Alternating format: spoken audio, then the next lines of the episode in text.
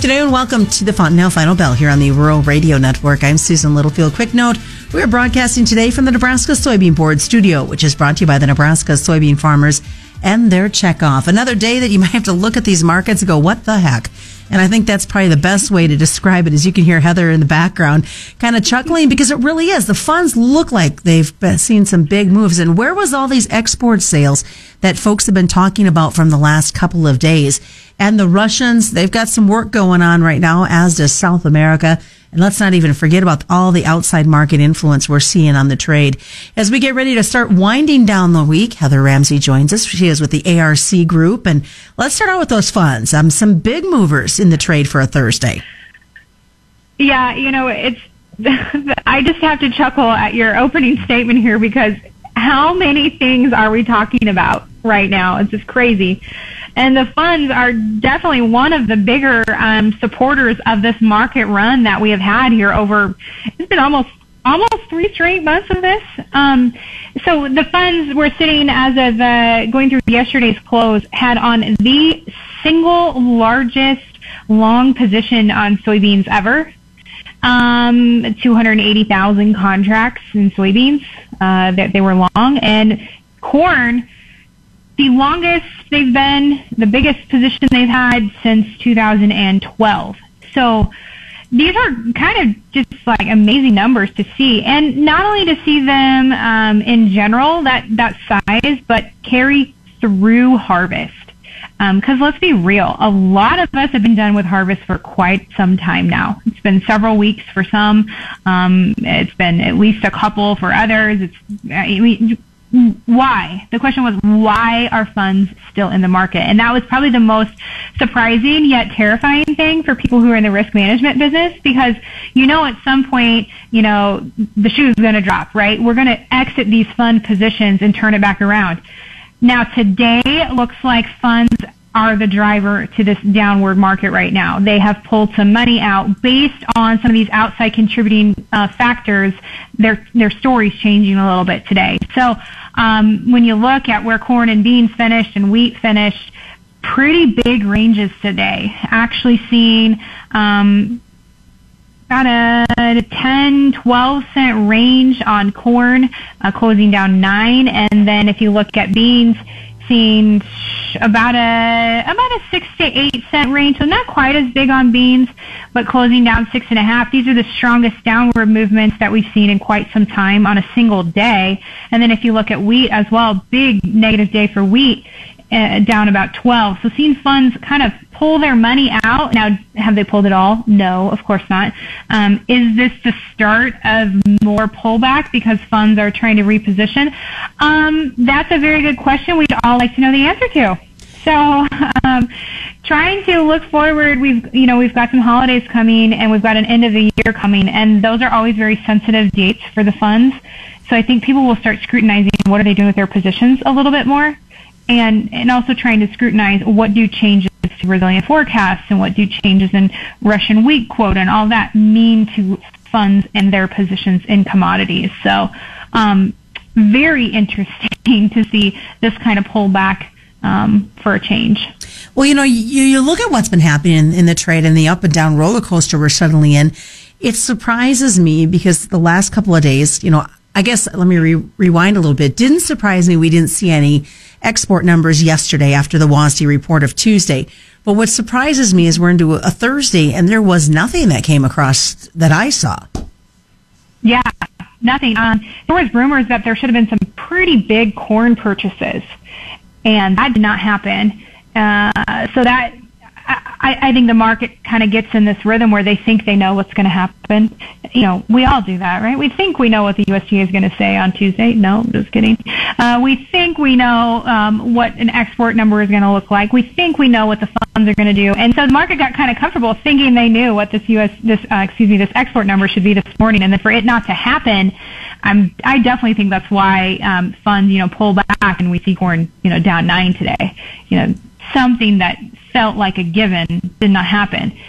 I'm not, you know, if you if you think about it from a supply and demand standpoint, it kind of makes sense that maybe that didn't pan out. We're we're sitting here, um, last week's values and the beginning of this week's values on corn, some of the highest we've seen in uh, a long time. You know, we were really only about 40 cents off of that 2019 high from last year, which is crazy.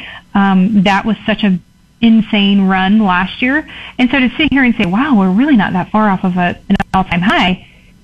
Well, yeah, maybe that is, um, that's probably why buyers put the kibosh on any more corn out there across the globe. You know, corn was starting to get expensive again. So, um, for people to be expecting it and be surprised by it, I can understand why they were in that position, uh, the funds specifically. But when you start looking at supply and demand and buying and selling, and you buy cheap, you sell high, you know, why would buyers come in and not have a surprise sale that doesn't pan out here at this point in time with these corn levels. So, yeah, it was it's kind of a double-edged thing where you you are shocked that it's not there, but at the same time you can understand why it's not there. It makes you wonder though what the, what the global reaction was after that WASDE report on Tuesday with the corn. Yeah. To see what if there was Yeah. any sort of knee-jerk reaction. Yeah, I I would guess the knee-jerk reaction was like, "Wait a second, is this real?" I I think that that was kind of all of our reactions was like, "Whoa, wait a second, what does that mean?" And I, honestly, I think the market needed a breather today so that we can get a handle of, "Whoa, what does this mean?" If this you know, X, Y, and Z actually is what pans out. Because there was a lot of unknowns after WASDE, you know, like what does up look like? You know, mm-hmm. what does short really look like? You know, what does a short crop really look like? You know, there's, there is some, there's some trader analysts out there talking that on paper, could we see negative soybean carryout? Folks, we got more coming up here on the Fontanelle Final Bell. We are going to talk what's happening with the South American weather and Russia as well. More is coming up. It's the Fontanelle Final Bell. Welcome back to the Fontanelle Final Bell here on the Rural Radio Network. I'm Susan Littlefield. Continuing our conversation this afternoon with Heather Ramsey. She's with the ARC Group. So as we left, we started to hint about South America, and we know it's been, they've had some weather concerns. It's been dry, just like what we have seen here in the U.S. But suddenly, I guess, Heather, we should say this should have been predicted because now South America says, oh, we're getting wet again and we've got rain coming our way. Yeah, it, uh, here- the thing about dryness through South America is it's definitely real. I mean, it is real. I'm not going to say it's not real, but they have higher likelihoods of getting bigger rain shots through as we go through the season than you know if we start off dry. Gosh, is there a big chance that we could make it up in all in one weather system? Probably not. Um, so they do get better opportunity to make up for some of those um, early dryness with a little bit of later season rains. And what we're seeing today is the um, the weather models have turned wetter over Argentina and central Brazil, which is really important. Those are those are the most important uh, growing areas, in my opinion. Um, central Brazil has huge volumes of soybean grown there. Western Argentina into um, parts of central Argentina have good uh, growing area there. Um, so those are really important. They turn a little bit wetter. Obviously, it's it's we're talking about a tropical type environment there. So you know, for them to get rain, they can get bigger showers in one volume. They can get bigger amounts in, in one in one shot. So um, I'm not surprised. You know, like it starts off a little dry and they get some some rain. I think the thing about Brazil that I'm also most shocked that isn't catching more, um, you know, talk time from everybody in the um, grain analyst side of things is on Tuesday when we had our USDA report, um, Brazil's version of USDA, CONAB, C-O-N-A-B, however you phrase that, um, there's almost two, well, there's two, almost three million acres more of beans planted in Brazil this year than what they were expecting in the October report. So no one really talked about that either, and I was kind of like, huh, well, this is interesting. If they do get rain, not only will it be a record crop versus what we were expecting, it definitely get, could be a record crop with additional acres planted as well. So because of the dryness, seeding has expanded in a lot of places. Um, we are starting to reach a critical moisture needs standpoint with them, and then and then we get a forecast today that shows it wetter through this weekend um, into this weekend. So um, a, a favorable Brazilian forecast could change this picture very quickly as well, and a favorable favorable Brazilian forecast definitely sends a signal to funds to exit some of those soybean positions. So, um, yeah, this has probably been the first uh, first forecast change in about two weeks that actually shows wetter for Brazil. So this one is a little bit of a surprise, but again, like we said, it's like a tropical environment. We should kind of expect to see some change and some opportunity coming at some point with them.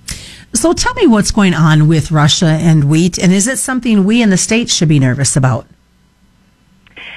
Um, yes, definitely it will affect us. It will affect um, the availability of wheat on the global market, um, what's going on over there. Uh, the gist of it is they have a quota system of what they allow to be exported.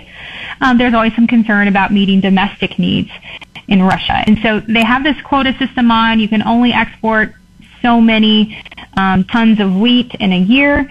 And what I was reading yesterday is they are discussing discussing uh, they are discussing lifting that quota system or expanding the quota system.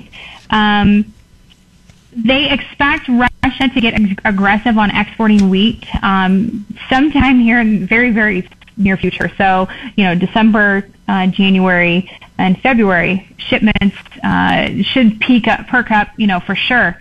Which that means there's more wheat on the global market, which then makes their grain where they're situated and where a lot of wheat demand is at makes their grain, their wheat more affordable than some of the other countries that compete, and the U.S. would be one of those countries that competes.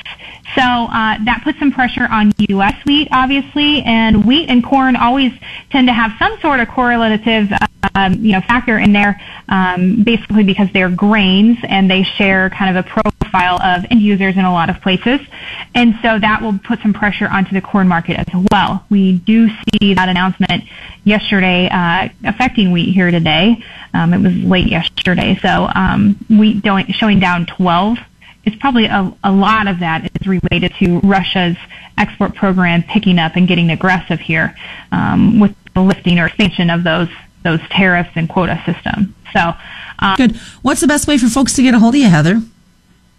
Um, they can definitely check us out online uh, at agriskconsulting.net or give us a holler.